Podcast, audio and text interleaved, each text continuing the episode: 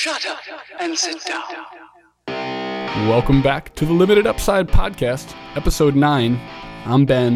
I have Mike on the phone from Bethesda, Maryland. I'm here in Park Slope in Brooklyn. Hey, Mike, you with us? I'm with you. Uh, wow, we sound really. Instead of saying we're from New York and DC, we're very specific with where we are this week. It's easier. You're in Bethesda. I'm in Park Slope. I'm not in Manhattan. I'm, I'm not going to pretend to be a Manhattanite. Come on, man. No, but you are in New York. Yeah, I'm in New York. Mike's in DC. There we make it go. more, make it a little more simplistic. We uh, we're, we're in different places right now, but we're coming at you because we have to. There's just too much happened in the NBA. I think uh, I read today in the Sunday shoot around that, that Flannery did, Paul Flannery did. He said that 10% uh, of the NBA landscape was traded. Mike, I don't even know where to begin. I, do you want to you want to start this off? I feel like you kind of take us through some first impressions, and, and then we'll just we'll move on to each individual trade and teams affected. Yeah, that's the equivalent of like 143 NFL players got moved on Thursday. And that's just on Thursday. I mean, we had an active trade season before Thursday. Right. You know, we had Rondo and Mozgov and Dion Waiters and uh, Jeff Green. You know, so I mean, amazing amount of movement. Um, but I, I, thought thinking a little bit about the guys who got traded on Thursday. You know, how many of those players are going to make a big difference this year in the playoff race? You know, I, I'm just not sure. Like, I guess Arron Afflalo will help the Blazers, but otherwise, I mean, and Oklahoma City is a little better, but you know, it's still Golden State, Memphis, and the whole mix of teams in the West. It's still Atlanta and Cleveland and maybe Toronto in the East. You know, nothing really changed out there. So it was a fun day without really much meeting this year, I think. It's interesting. Uh, there were a lot of trades, like you said, throughout the course of the trade season, and some that have already changed the landscape, and we've been able to see uh, the fruits of those trades, like with the Cavaliers, the three players they brought in, and getting you know rid of Waiters.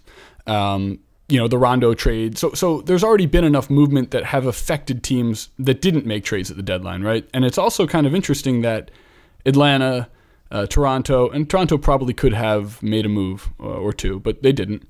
Uh, Golden State, uh, the top teams in the NBA, the ones with they kind of already had the, the chemistry and the players that they wanted, didn't make any moves. It was those teams kind of more in the middle who had to make or break which direction they were taking this particular season, which I think speaks to what you were just talking about.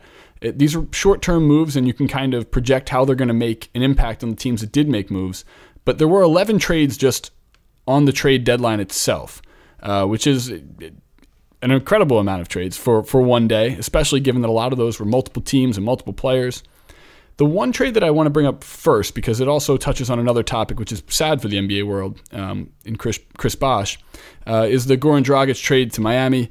Mike, at the time of the trade, I, I, I pinged you or something like that, and you said this makes them a, a contender of some capacity in the, in the East. With a healthy team, they could be a team that could knock off a, a one or two seed. Now, tell me if that's what you really thought, assuming Bosh was going to play, and then tell me how you think the Bosh injury affects them moving forward. Yeah, the Bosh thing is very sad. Uh, first of all, hope that he recovers as a person. That's what's most important. Um, the Heat right now, I don't think are a real threat to do anything this year without Bosh. I mean, they're they're so shallow behind him. They have to start Udonis Haslem now, and that's like a you're dropping off a cliff there when you're talking about Bosh to Haslem. You know, Dragic is a big upgrade because their point guards have been abysmal this year. But still, a team with Dragic and and Whiteside and you know whatever is left of Wade and Deng and without much depth, I don't think that really scares you. But if you had added Bosh into that mix, you know suddenly that might be one of the best starting lineups in the league. Forget the East. And in the playoffs, you know you don't have to play as many guys, and you have the stretch, the stretchness of Bosh and the rolling of Whiteside and you know, you had two ball handlers and, you know, great spacing. I mean, that would have been a terror of a team, and maybe it will be next year. Uh, but as for this year, I just don't think that that's really going to make a big difference in the chase. And I know Miami, like, doesn't value draft picks, and, like, they're going for it, and, you know, they needed to kind of win now, given that they kept Bosh and Wade this summer, and Riley is very aggressive, and he doesn't do a lot wrong, but I mean, they, they have like no draft picks in the next like few years. I mean, this is a big risk. I'm not sure it's worth it. Yeah, it's interesting you bring that up because their situation isn't too dissimilar it's different, but it's not too dissimilar to the Nets in terms of the type of draft picks they're going to have moving forward. They, they're basically committing to our market will bring in the free agent, and money notwithstanding, we will get those free agents. Which, which is a difficult way to play the game. You've saw you know Dallas and, and uh, uh, Houston, Chicago, New York miss out on free agents uh, time over time over the last five years where they had that exact plan there's only so many players who can actually change the landscape, um, and usually they get acquired via trades, like a James Harden, for example. Um, so right. you know tra- these trades are interesting because Miami is old, and they just traded the ability to get younger talent, at least top flight younger talent in the in the future. And I'm not sure where this moves them for this next year's draft. You know, the Sixers have their draft pick. It's top 10 protected. It's one of the many protected draft picks the Sixers have coming up. And Miami is right on that cusp. Without Bosh, I'm not sure they're going to make the playoffs. And then it becomes do they try to get their draft pick? And the worst case scenario for them is missing the playoffs and giving the 12th pick to the Sixers, you know? Right. I think they're going to make the playoffs because their point guards were so bad. I mean, I saw a stat that they had the worst, uh, something like the worst difference in PER between their production and their opponents of any position in the entire league. Forget hmm. point guards. Like the difference between their point guards and the other team's point guards was bigger than the difference between any other team's position. Wow. And you know, I mean, their their point guards were awful. I mean, Norris Cole is really not very good. Mario Chalmers is kind of not been very good either.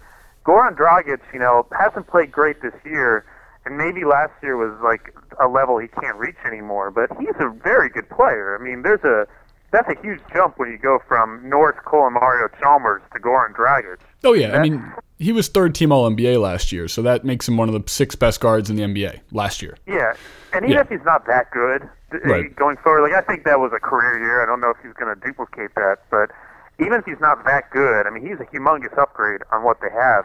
I think that the the upgrade between their point guards and Dragic is bigger than the downgrade between Bosh and whoever else they play there. You know, and that mm. says a lot about how bad their point guards are. So I think they're going to make the playoffs. I mean, the question though is, they make the playoffs. They take Dragic twenty million a year to his five-year max or whatever. Mm-hmm. They're all capped out, and they're relying on Wade and Bosh to age. And Dragic really, I mean, Dragic is 29 next year. He's not super young, you know, and they're relying on those three to age well, and if they don't, then they have they're giving away some really valuable draft picks. I mean, nobody gives away unprotected draft picks anymore. Not in this NBA. yeah.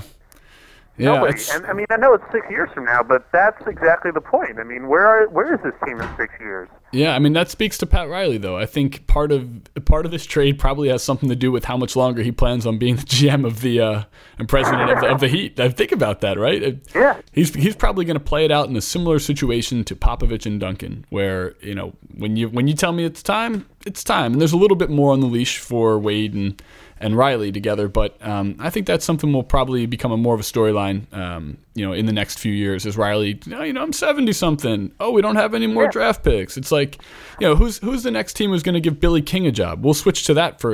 Let's get away from Miami. Uh, I've yeah. I was a Sixers fan my, my whole life. I always have been. I watched Billy King um, strip the Sixers of parts, make one bad trade after another uh, for the better part of a decade, and uh, now he's basically done the same thing with the Nets. So his time is short. We'll have to figure out the next middling market team who's like, hey, Billy King, he went to Duke, and uh, he might know some guys. Um, yeah, you bring up a good point. Pat Riley is mm-hmm. like, that's 2021. I'll be on a beach then. Yeah, yeah. You know, I don't care about 2021. I mean, that that is, I think it's a little dangerous for the long-term future of a franchise. But sure. you know, it is true. You can't really doubt Riley. And if this team is healthy, I mean, it's not like the Nets where they just assemble really old pieces well, that don't make sense. I mean, well, that was the thing. That five makes sense. Yeah, agreed. But this trade that you know, Minnesota and Brooklyn made to, to segue to the the Timberwolves and uh, Nets trade with Kevin Garnett getting his wish, going back. I guess his wish. He he broke his no trade clause. He was going back home to where it uh, where it all started. And they all they gave up was a 26 year old player who most championship level teams would covet f- for that player. Yeah. Giving up Thad Young for Garnett is not a trade that should be able to be made in this NBA. That feels more like tampering than anything else I've ever seen. It, Thad Young is a 26 year old um, not of all star level, but is a as good a utility player, fourth option as there is in the NBA. And he's 26 with good experience now and playoff experience. He guards multiple positions. You don't have to run plays for him. He's like Doug Collins' favorite player ever, and that should say a lot because Doug loves you know those types of guys. And and you were able to get him if you're the Nets and get rid of Garnett. What, what a win-win situation that is. That Oh, yeah. confusing to me. And it's perfect for them, the Nets too, because they can't tank because they Right. have no draft picks. But they can't they they can't be really good because they're about to be sold. so they have to kind of settle in like the 40 win range, and suddenly now they could very easily settle in the 40 win range. That's a good point. That was a perfect trade for them, and they save money. So maybe Billy King keeps his job. I take everything I said back.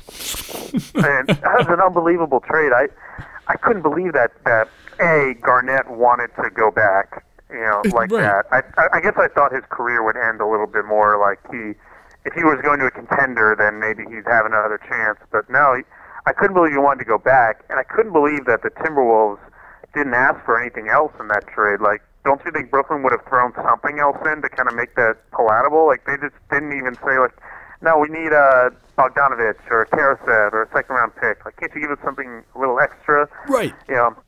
right. And then Flip Saunders comes out and says no, because cause you know how they the sequences they lose the the first round pick for Young and then they give the the first round pick for Kevin Garnett's swan song and and Flip Saunders says something like the mentorship that Garnett will provide I guarantee it will be worth more than a draft pick. oh man. eh, You know who I agrees don't know with about him? that one. You know who agrees with him? Charles Barkley. But we're not going to get into that. We're not going to get into that. Yeah. that was But- cra- I couldn't believe that trade. I couldn't believe Yeah. that anyone Well, because you know would agree to it. It was nuts. Yeah, and every other trade this deadline, there were plenty, right? There were 11, and we're going to talk about most of them. All of the others made some type of sense depending on the direction of the team or, or different teams' needs. This one was legitimately, and they say these like legacy trades where you get to send, um, you know, you send a guy who started his career back to home or whatever.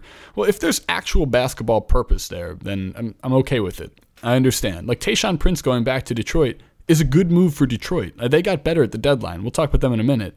But uh, this trade. I'm not sure I agree. See, I think they did get better, but we'll talk about them. I, I like uh, the moves that Detroit made, but this trade right here, the, this Garnett trade, was simply so that Flip and his buddy. I, I, how many days after Garnett retires is he a partial owner or or player, you know, a GM of some uh, some kind with um, with the Timberwolves? You know, I, I hate these deals like this because he's not Dirk anymore. He can't really play to come back and play. Um, What's What's awkward is that they want to. They seem to think Garnett will be a, a great mentor to their young talent, and that will make it worth worthwhile. You know, because they do have uh, Wiggins and Anthony Bennett and Gorgui Dieng, and now Shabazz Muhammad, who's injured, and Yeah. you know, all these guys. Uh, and Garnett has historically been a mentor figure to a lot of big men. You know, a lot of Nets people say he's really helped with Mason Plumlee, but hmm.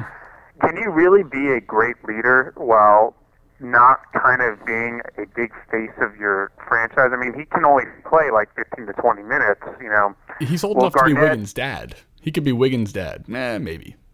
I, I- also thought about this. They already traded away the best mentor in all of maybe professional sports when they got rid of Mo Williams. So you know they cut their losses there uh, a few weeks back, and, and Mo Williams actually now is in a pretty good location. He's going to roll where he can you know get his shots whenever he feels like he has no threat of coming out of the game and you know playing with the Hornets. And uh, Kemba's not coming back for any particular time period. Yeah, it'll help them finish ninth place. It'll be great. well, unless they get the eight seed, you never know. You never know. There, I, I mean, I guess. Uh, cool. you get the eighth seed. Uh, So- the Hornets are like the most uninspiring team in the league right now.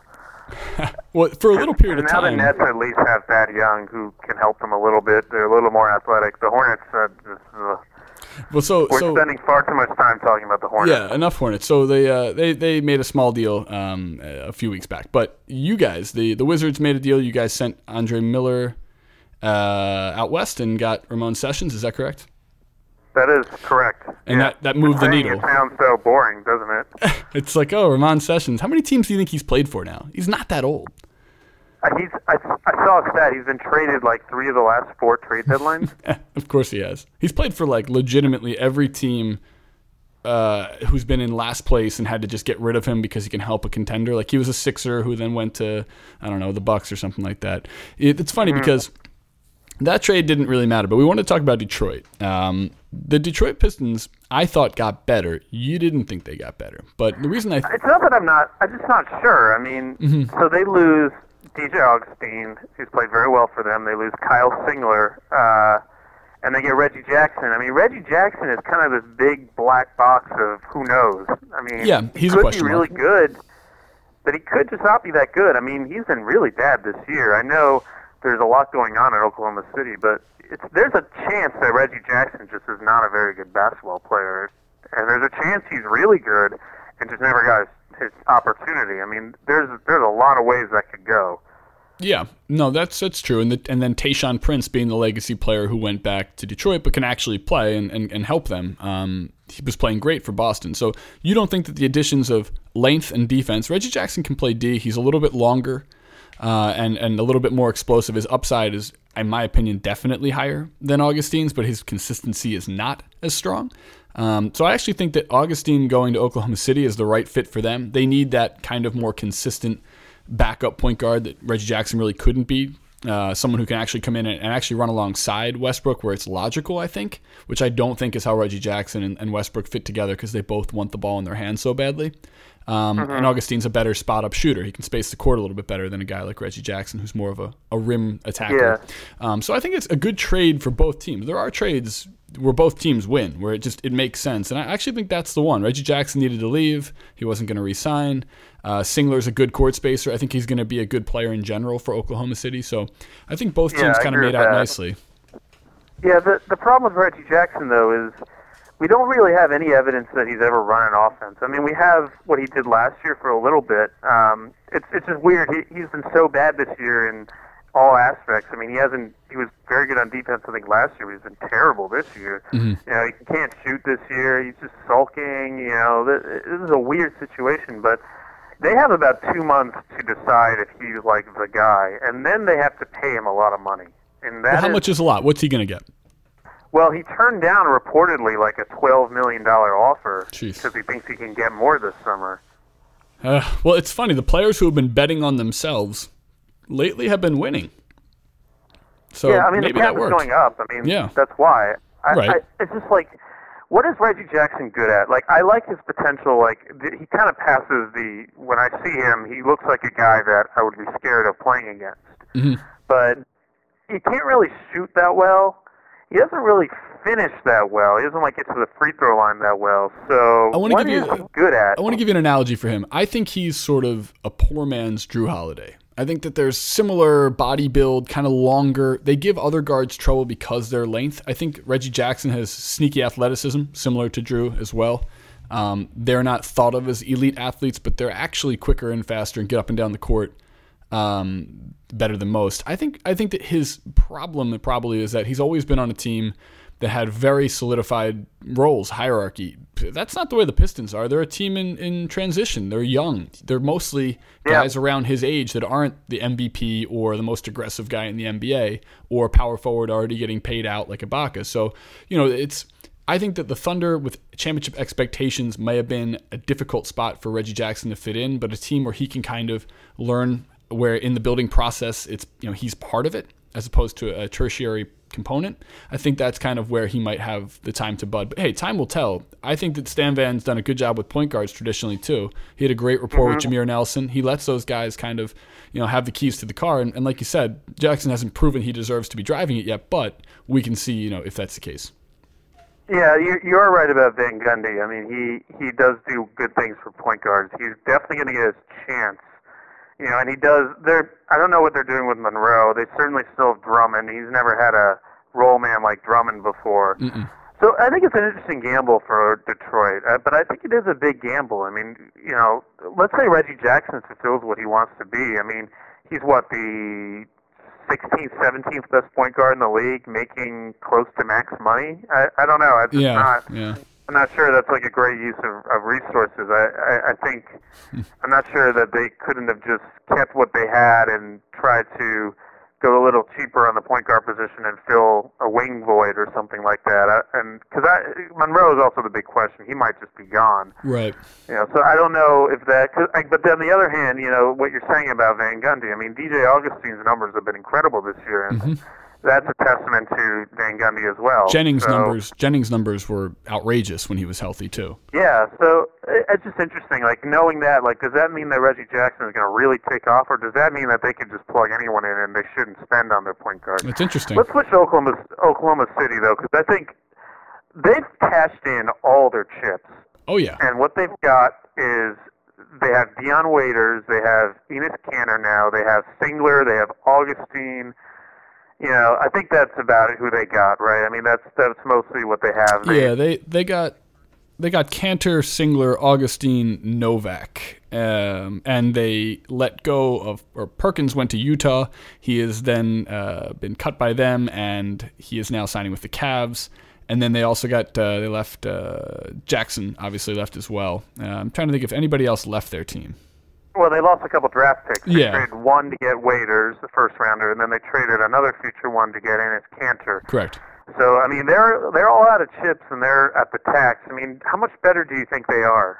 Yeah, I, I actually think that they're they're a lot better. I looked at the team that was playing the other night. Um, when Adams comes back too from his his hand injury or wrist injury, whatever it is, uh, they have as much size as any team in the NBA now. Mitch McGary's been playing quite well. He's very very aggressive. The combination of uh, Mitch McGary, Kanter, and Adams with Ibaka just kind of set aside to play power forward, where he doesn't have to worry about guarding up anymore. Uh, that's a lot of length and a lot of size. And then when you sprinkle in Westbrook and Durant to just attack and have this kind of legion of guys to do the dirty work, um, still with you know uh, Collison, Singler uh, coming off the bench, Augustine now as your backup point guard. I mean, Mike, if they started the season over, that could be a 65 win team um, in the West. I mean, so where they are moving forward, Yeah. I've said this on you know the podcast maybe three months ago. I thought they were going to get home advantage. I don't think that's possible anymore, given the the hierarchy of the records in the West. But I think that going into the playoffs, Oklahoma City is going to be the singular most feared team in the NBA, uh, if not if they're not there already, and that obviously is predicated upon Durant's health, his foot, everything being you know kosher, and there not being any long term injuries there. But the way that Westbrook's playing right now, the level of just everything he's doing, for, for both the intensity he always brings to the fact that he's getting to the free throw line like a Michael Jordan in his prime.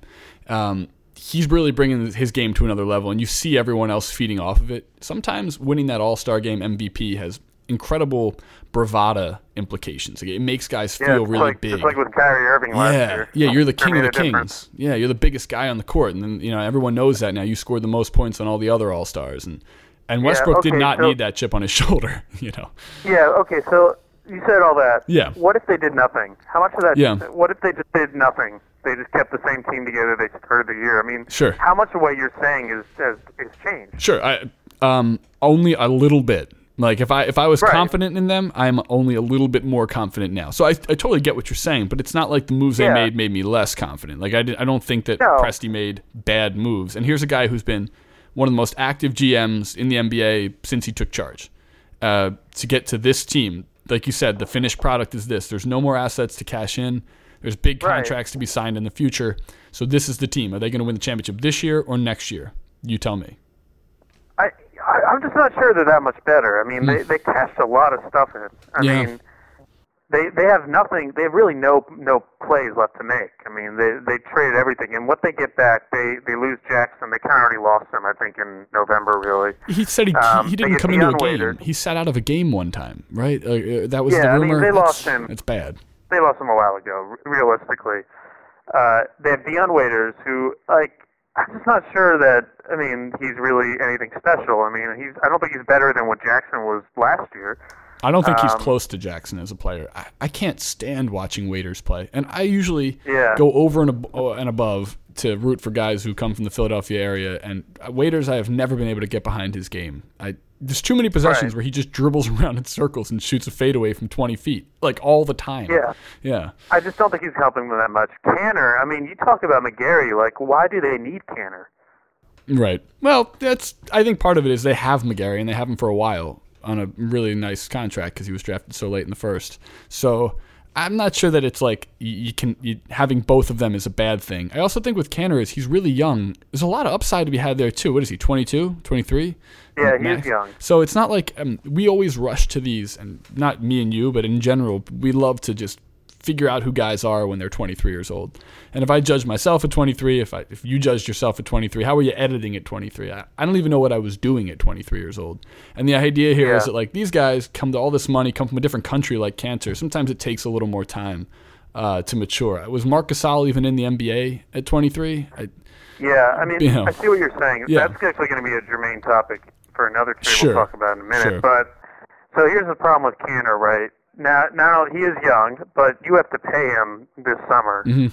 and he's also another guy like Jackson who dim- wanted out because his role was diminishing. Mhm. You know, he was losing minutes to Gobert. He was losing minutes to Trevor Booker. Uh, he was not playing. He was playing in an uncomfortable system.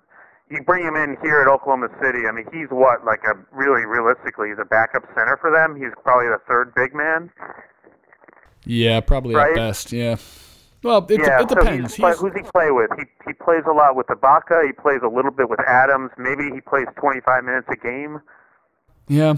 Yeah, but but it, that's a matchup they'd like to have though. I think depending on who they get in the West, if I think he might be better for certain series than others. Like if there's if they're playing against um Golden State, for example, a team who's really only going to put one big guy on the court. Well, Kanter plays a, a fine enough big man. Plus, he's a little more athletic than per se in terms of getting out to the uh, out to shooters than a guy like Adams will be, and he's a little bit Maybe He's a little I bit more- Kanter's a terrible defender, though. Yeah, but that's part of the thing too. I think when you get to a different team, one of the first things you try to prove is defense above all, um, unless you're Dion. Waiters. So we'll see if it if it actually turns out uh, like that for Kanter. The other trade that went down in in the West that I liked a lot, the last time, uh, last real thing we'll talk about for the Western Conference was Arron Afflalo and uh, Alonzo Gee going to Portland. Uh, for Thomas Robinson, who's played for like five teams now, uh, Will Barton, a guy named Victor Claver, uh, and the 2016 lottery protected first round draft pick. Again, every pick except for Miami uh, picks that they sent to Phoenix have protection. That's just the new NBA. Everything is so intelligently traded. Um, but this one I thought was a really good trade for Portland. they have a really explosive and at the same time um, a good perimeter team. They kind of have the right combination of guys who can get to the rim and big men, and the right combination of shooters and court spacers. I think the Alon, the um, Afflalo trade to go along with Nick Batum is nice because Batum hasn't really been as good as he had been in years past this season. He's been slumping from outside, and a Afflalo can kind of either light that fire underneath Batum or kind of play alongside of him. Um, I like the trade a lot for Portland. What'd you think? Yeah, it, it helps them. I mean, they they give up nothing really, and they get a good player, and they don't have a lot of depth, especially on the perimeter. You know, I have some concerns about is Afflalo going to be okay playing off the bench? I mean, that is he's been a starter for a long time. I think he has a little bit of an inflated sense of his game. You know, is he going to be okay with kind of taking playing 25 minutes a game and maybe sometimes not closing games? You know, I, Yeah, that's that's, a question. I have. Um, and the other one is that you know this is a team that now has Lillard is a Aldridge is about to get a lot of money uh, as he should. Lillard is about to get a lot of money as he should. Matthews and Lopez were already free agents this year. Now, in theory, Afflalo is an insurance in case Matthews gets too expensive, but Afflalo is probably a free agent too. So you know what it, what are they doing? There's definitely a go for it move for this year, but what mm-hmm. are they doing after this year with the Flalo and all those guys? I think Yeah. that's the question. I think they would have rather had Wilson Chandler, but I don't think Denver. You know, Denver. I mean, we can talk about them forever. There's no direction whatsoever. I mean, how do you trade? How do you trade Afflalo and not trade everybody else? I don't Right, understand that. But I think Wilson Chandler with his contract next year would have made more sense for Portland, but I, I just don't think Denver was giving him up, and so they kind of settled for Afflalo instead. But that's a good player to settle on. I think he's the type of player who's not going to push the needle. Again, you brought up this. Does this really matter? Right? Do these trades really matter? I think this one matters a little bit in that it makes Portland a slightly better team. Yeah. Afflalo is a good perimeter defender too. Still a plus defender. Um, so you know, like if if we say that um, Lillard is a negative on-ball defender, which which he is, uh, maybe this helps a little bit if there's a bigger guard, maybe Rondo type player. Uh, in a first round matchup, or James Harden or Klay Thompson. These these are trades that are made for defensive reasons, or this one I should say is a trade made for a defensive purpose. I think above all, Uh-huh. um, the buckets on Portland come from Lillard and they come from Aldridge, and um, that's you know that's a given. Um, so I like that Yeah. trade. I, I like that you mentioned Yeah. Denver because Denver made the biggest mistake of all, and they got caught in, in Sam Hinkie's web. Um, you never want to be in there. He's a vicious predator, that Sam Hinkie, and Yeah. and he got Denver big time. Perhaps the biggest got, if you will, in the entire trade deadline was uh, getting a protected first round pick from Denver and JaVale McGee just to take JaVale McGee. So, in essence, the, the price it was for Denver to get rid of JaVale McGee was a first round draft pick protected, which is actually Oklahoma City's, and is top 18 protected. So, should Oklahoma City make it into the, I don't know, 19th or 20th pick, which is exactly where they're angling to be, the Sixers get that pick. So, Denver just gave up one of the pieces to rebuild as a team trying to rebuild so that we would take JaVale McGee from them. you tell me. Yeah, but- Mike, Mike, does that speak worse on Denver or JaVale McGee?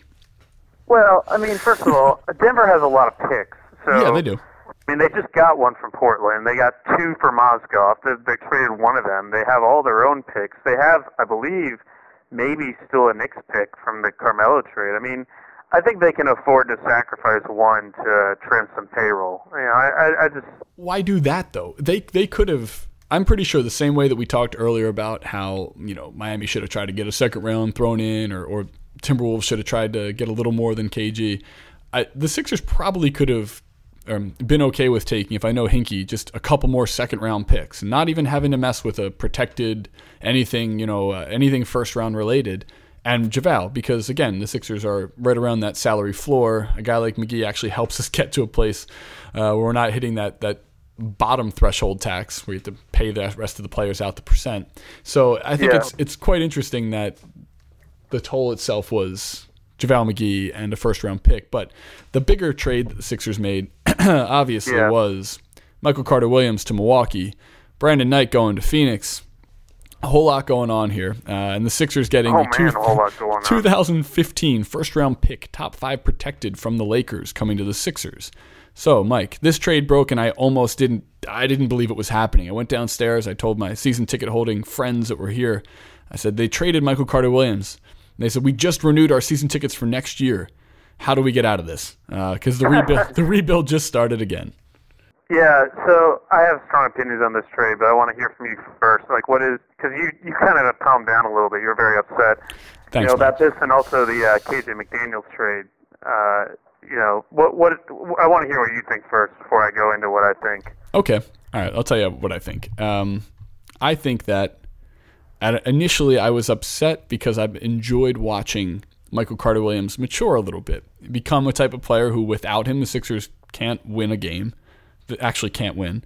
Uh, To a team that, when he plays, are very competitive, especially defensively holding teams, good teams like Golden State the other week to 86 points. You know, they they had picked up a type of, and this is I was just home in Philadelphia for the last three days. I was actually home when this trade happened, and the outcry was, you know, I don't, and this is my this is my Philadelphia accent, so bear bear with me.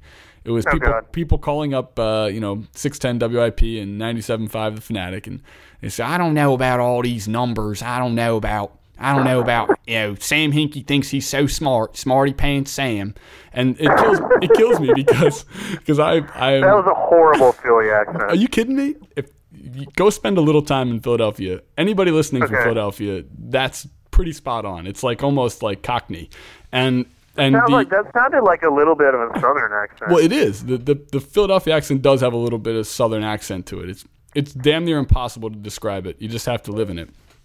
And guess right. not to bash it. Anyhow, so people calling up because the uh, on the surface it looks like we've now traded consecutive big trades in two years where we traded 23 year old one was an all-star and one was a rookie of the year now the question is and this is what everyone wanted to hear from Hinkie is that, well, why did you trade the guy who you thought you were building around? Well, if you think that's who they were building around, then you're upset. And I was initially upset because I thought he was part of the core.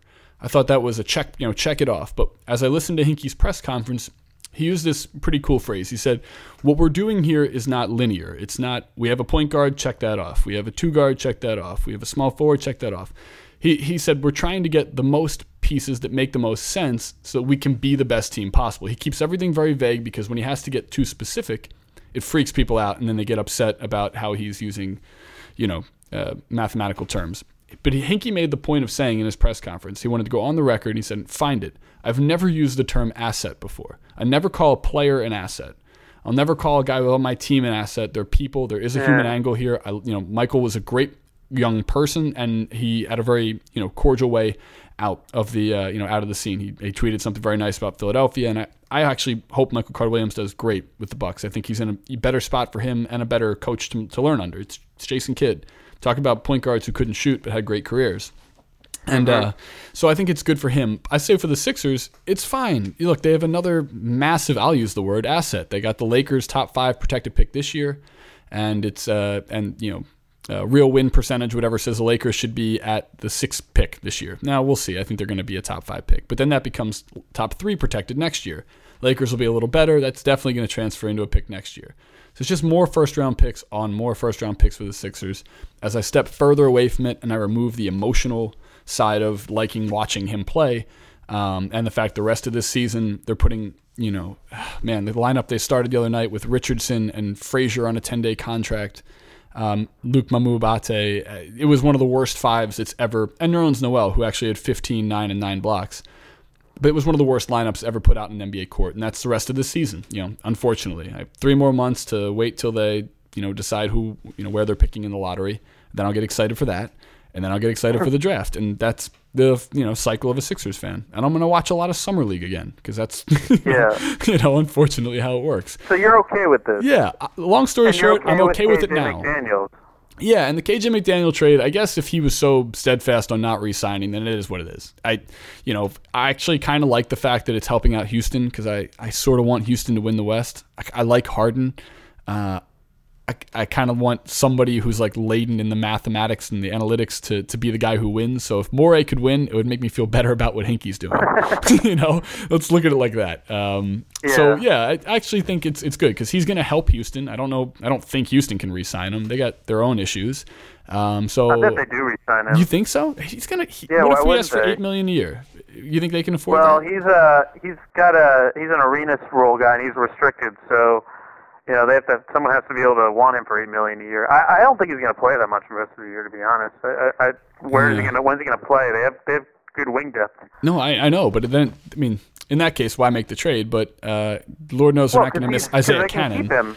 Well, if if they, I think it's if they can keep him. I think there's going to be a team who sees him as a, a larger piece of the puzzle, more more of, the, of a starter than a bench player, because he's not going to be a starter on Houston ever. No, right. I think they're going to keep him. I think. Hmm so here's my problem with what Philly did. I mean, if you look at it in terms of like, well, the, the logic with Carter Williams is a little circular. I think sometimes it's you know, well, Hinkie didn't think he was a core piece, so he traded him. Therefore, he wasn't a core piece. Do you know what I mean? Yeah. yeah. The logic's a little circular there. I mean, maybe he.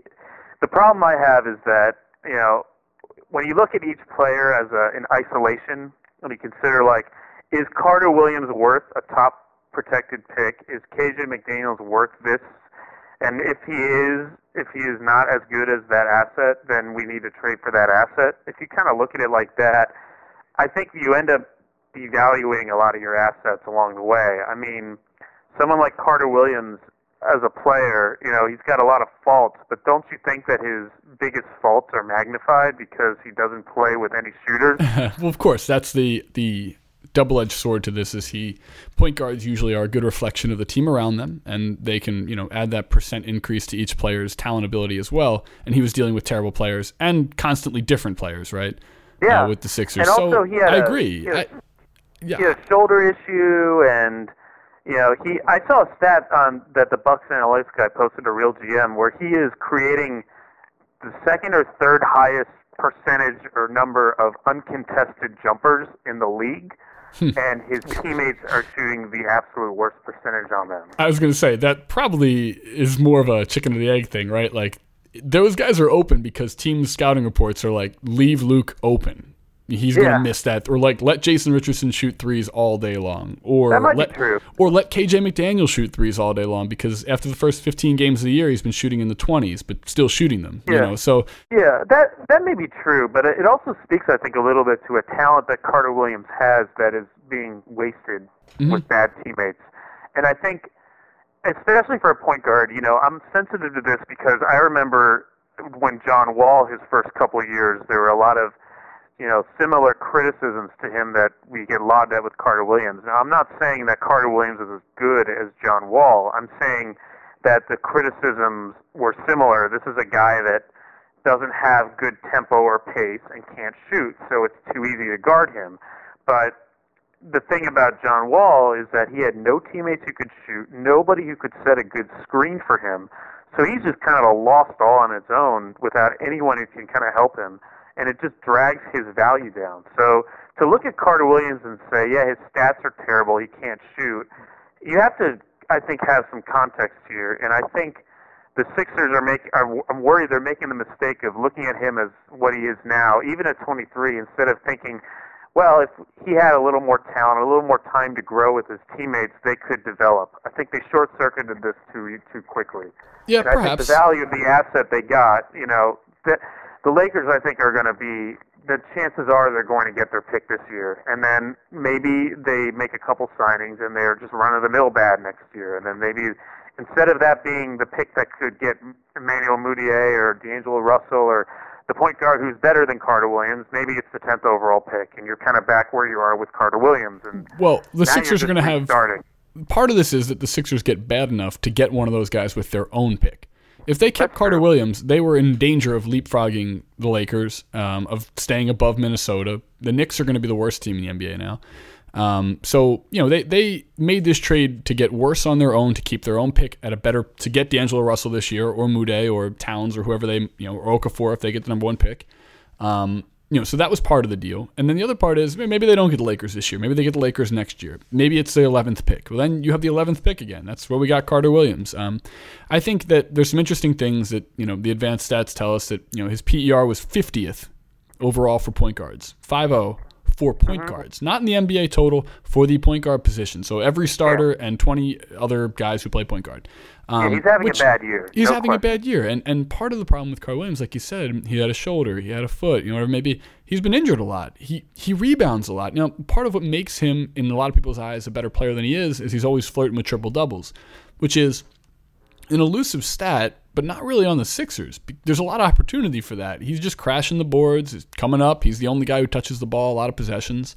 It's going to be different for him in Milwaukee. Um, I don't know if his court spacing ability is going to hurt the fact that Milwaukee already lacks shooting. Uh, other than Middleton, nobody else in that team can step outside of 15 feet with any confidence. Yeah, that's a problem. No And question. he's- he's And I constrict guess the maybe space. In the future, Jabari Parker can, and that will that will help. The the other problem that you have to think about though is like the 76ers best at best hope for a star that already is drafted is Embiid. Yeah, yeah. And then maybe Noel and, you know, whatever they get this year.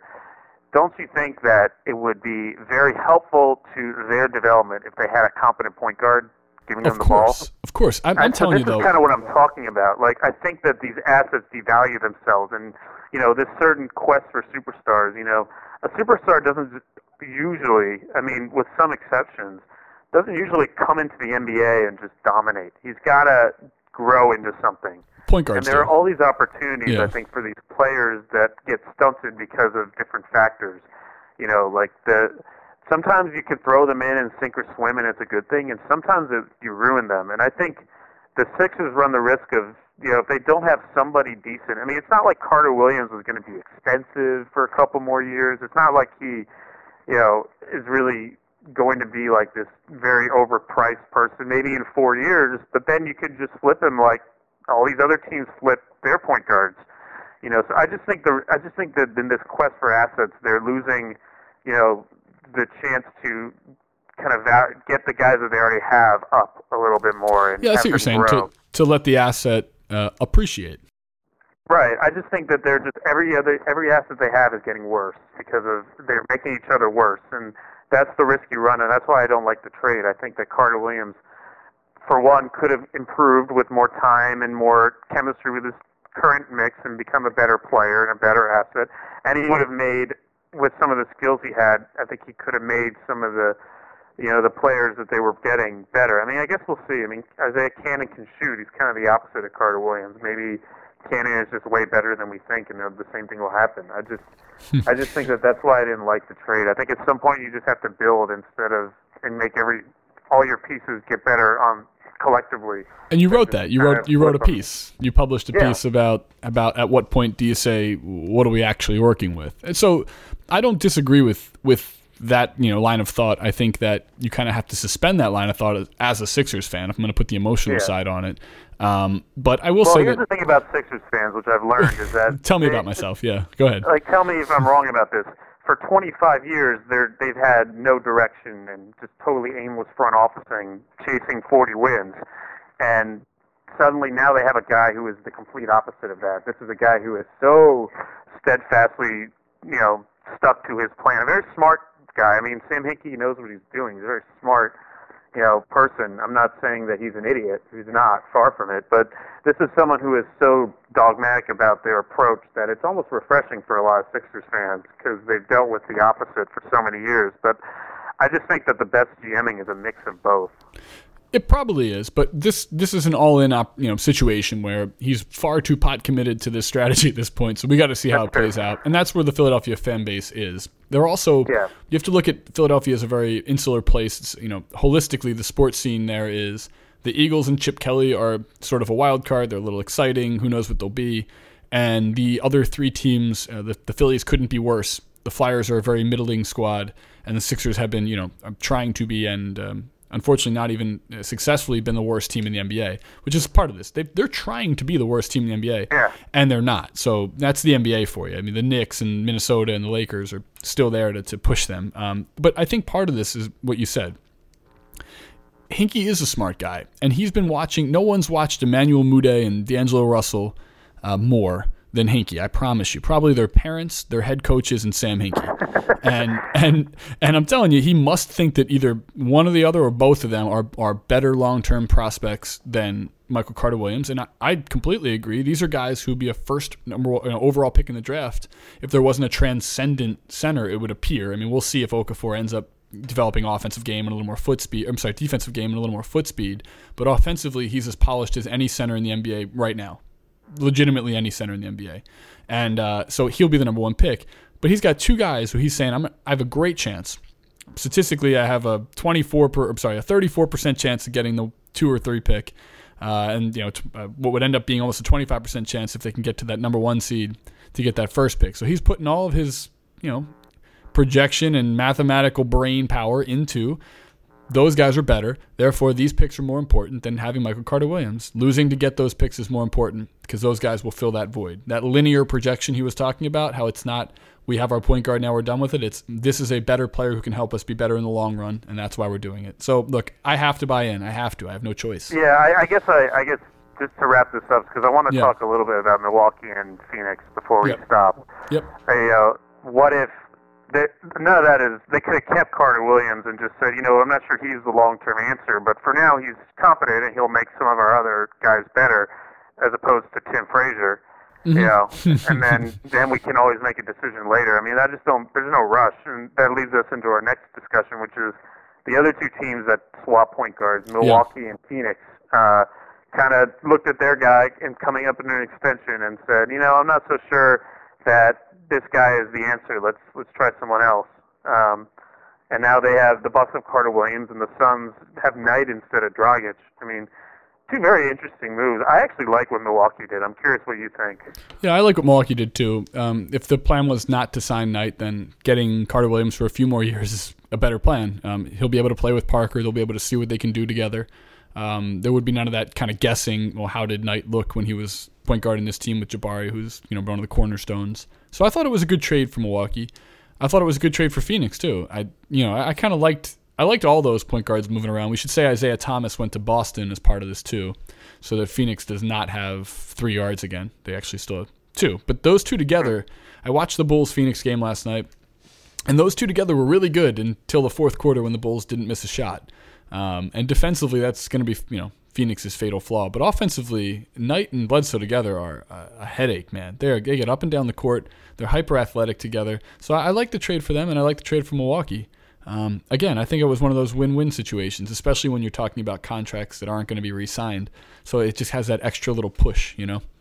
Yeah, I, I I'm still not sure how I feel about Knight as a player. I mean, uh, the pro, why do, if, if you're Phoenix, right? Like, why don't you just keep Thomas and keep all the draft picks? Well, the, Thomas was probably something extracurricular that, that we're not privy to. It's got to be that way. He seems to burn be, bridges instantly, you know. Yeah, I guess it's possible. Then why why do you need to sacrifice that pick in order to pay Knight a lot of money? I mean, I right. agree that Knight is a better fit next to Bledsoe than Dragic. I mean, there's no question. But you know, Knight is a guy that you know takes a lot of shots. Uh, he doesn't. He's not a very good defender. I mean, he was the weak link on that Milwaukee defense. Uh, he's not a great passer. Uh, he can really score and shoot. I mean, he's good at. He's a nice guy to have in crunch time moments. But you know, he's not. I don't think he's that great of a player, and I think he's going to get a lot of money. I think I think Milwaukee was much better this year when Knight was on the bench, which I think is a bit of a red flag to hmm. me.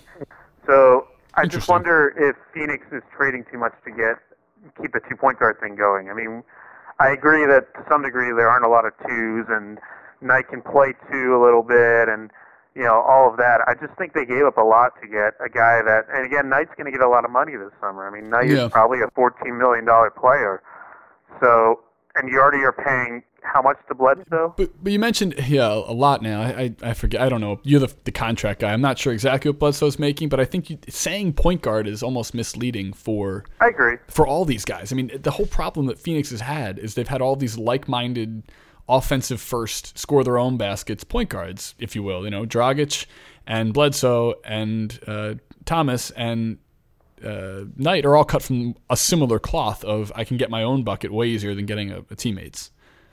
Yeah. So that's part of the problem.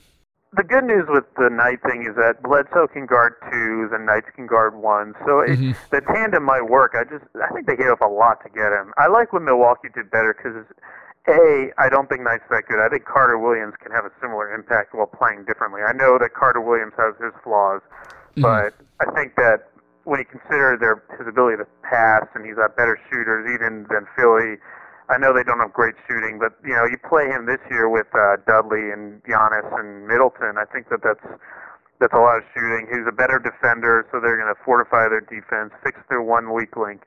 They don't have to decide him for two years, and they get Miles Plumlee, who is going to help them a lot, and a nice prospect maybe in Tyler Ennis, and all they give up is the right to not pay Brandon Knight a lot of money. I think that's a great trade for them.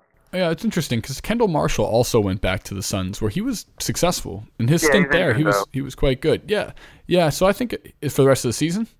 Yeah, he's done for the year. He's done for the year. Okay, okay. Yeah. Um. All right. So that was just a con- contractual throw in then. Um, right. Yeah. It's it's interesting that this is the type of trade that happens in the NBA now, right? Point guards are just so expendable. That you swap a point guard, right. throw a point guard around. You can just draft another point guard. Every kid growing up plays point guard now because if you're the best player, you get the ball in your hand. It's like the same way that uh, every single cornerback and wide receiver in college football was the quarterback at their high school. You know what I mean? It's a the best player has the ball in their hands, and if you're the two guard, you just play point guard now. So the whole crop of the positions change so much, man. Yeah, they basically every team basically just kicked the can down the road with yeah. their decisions. Yeah.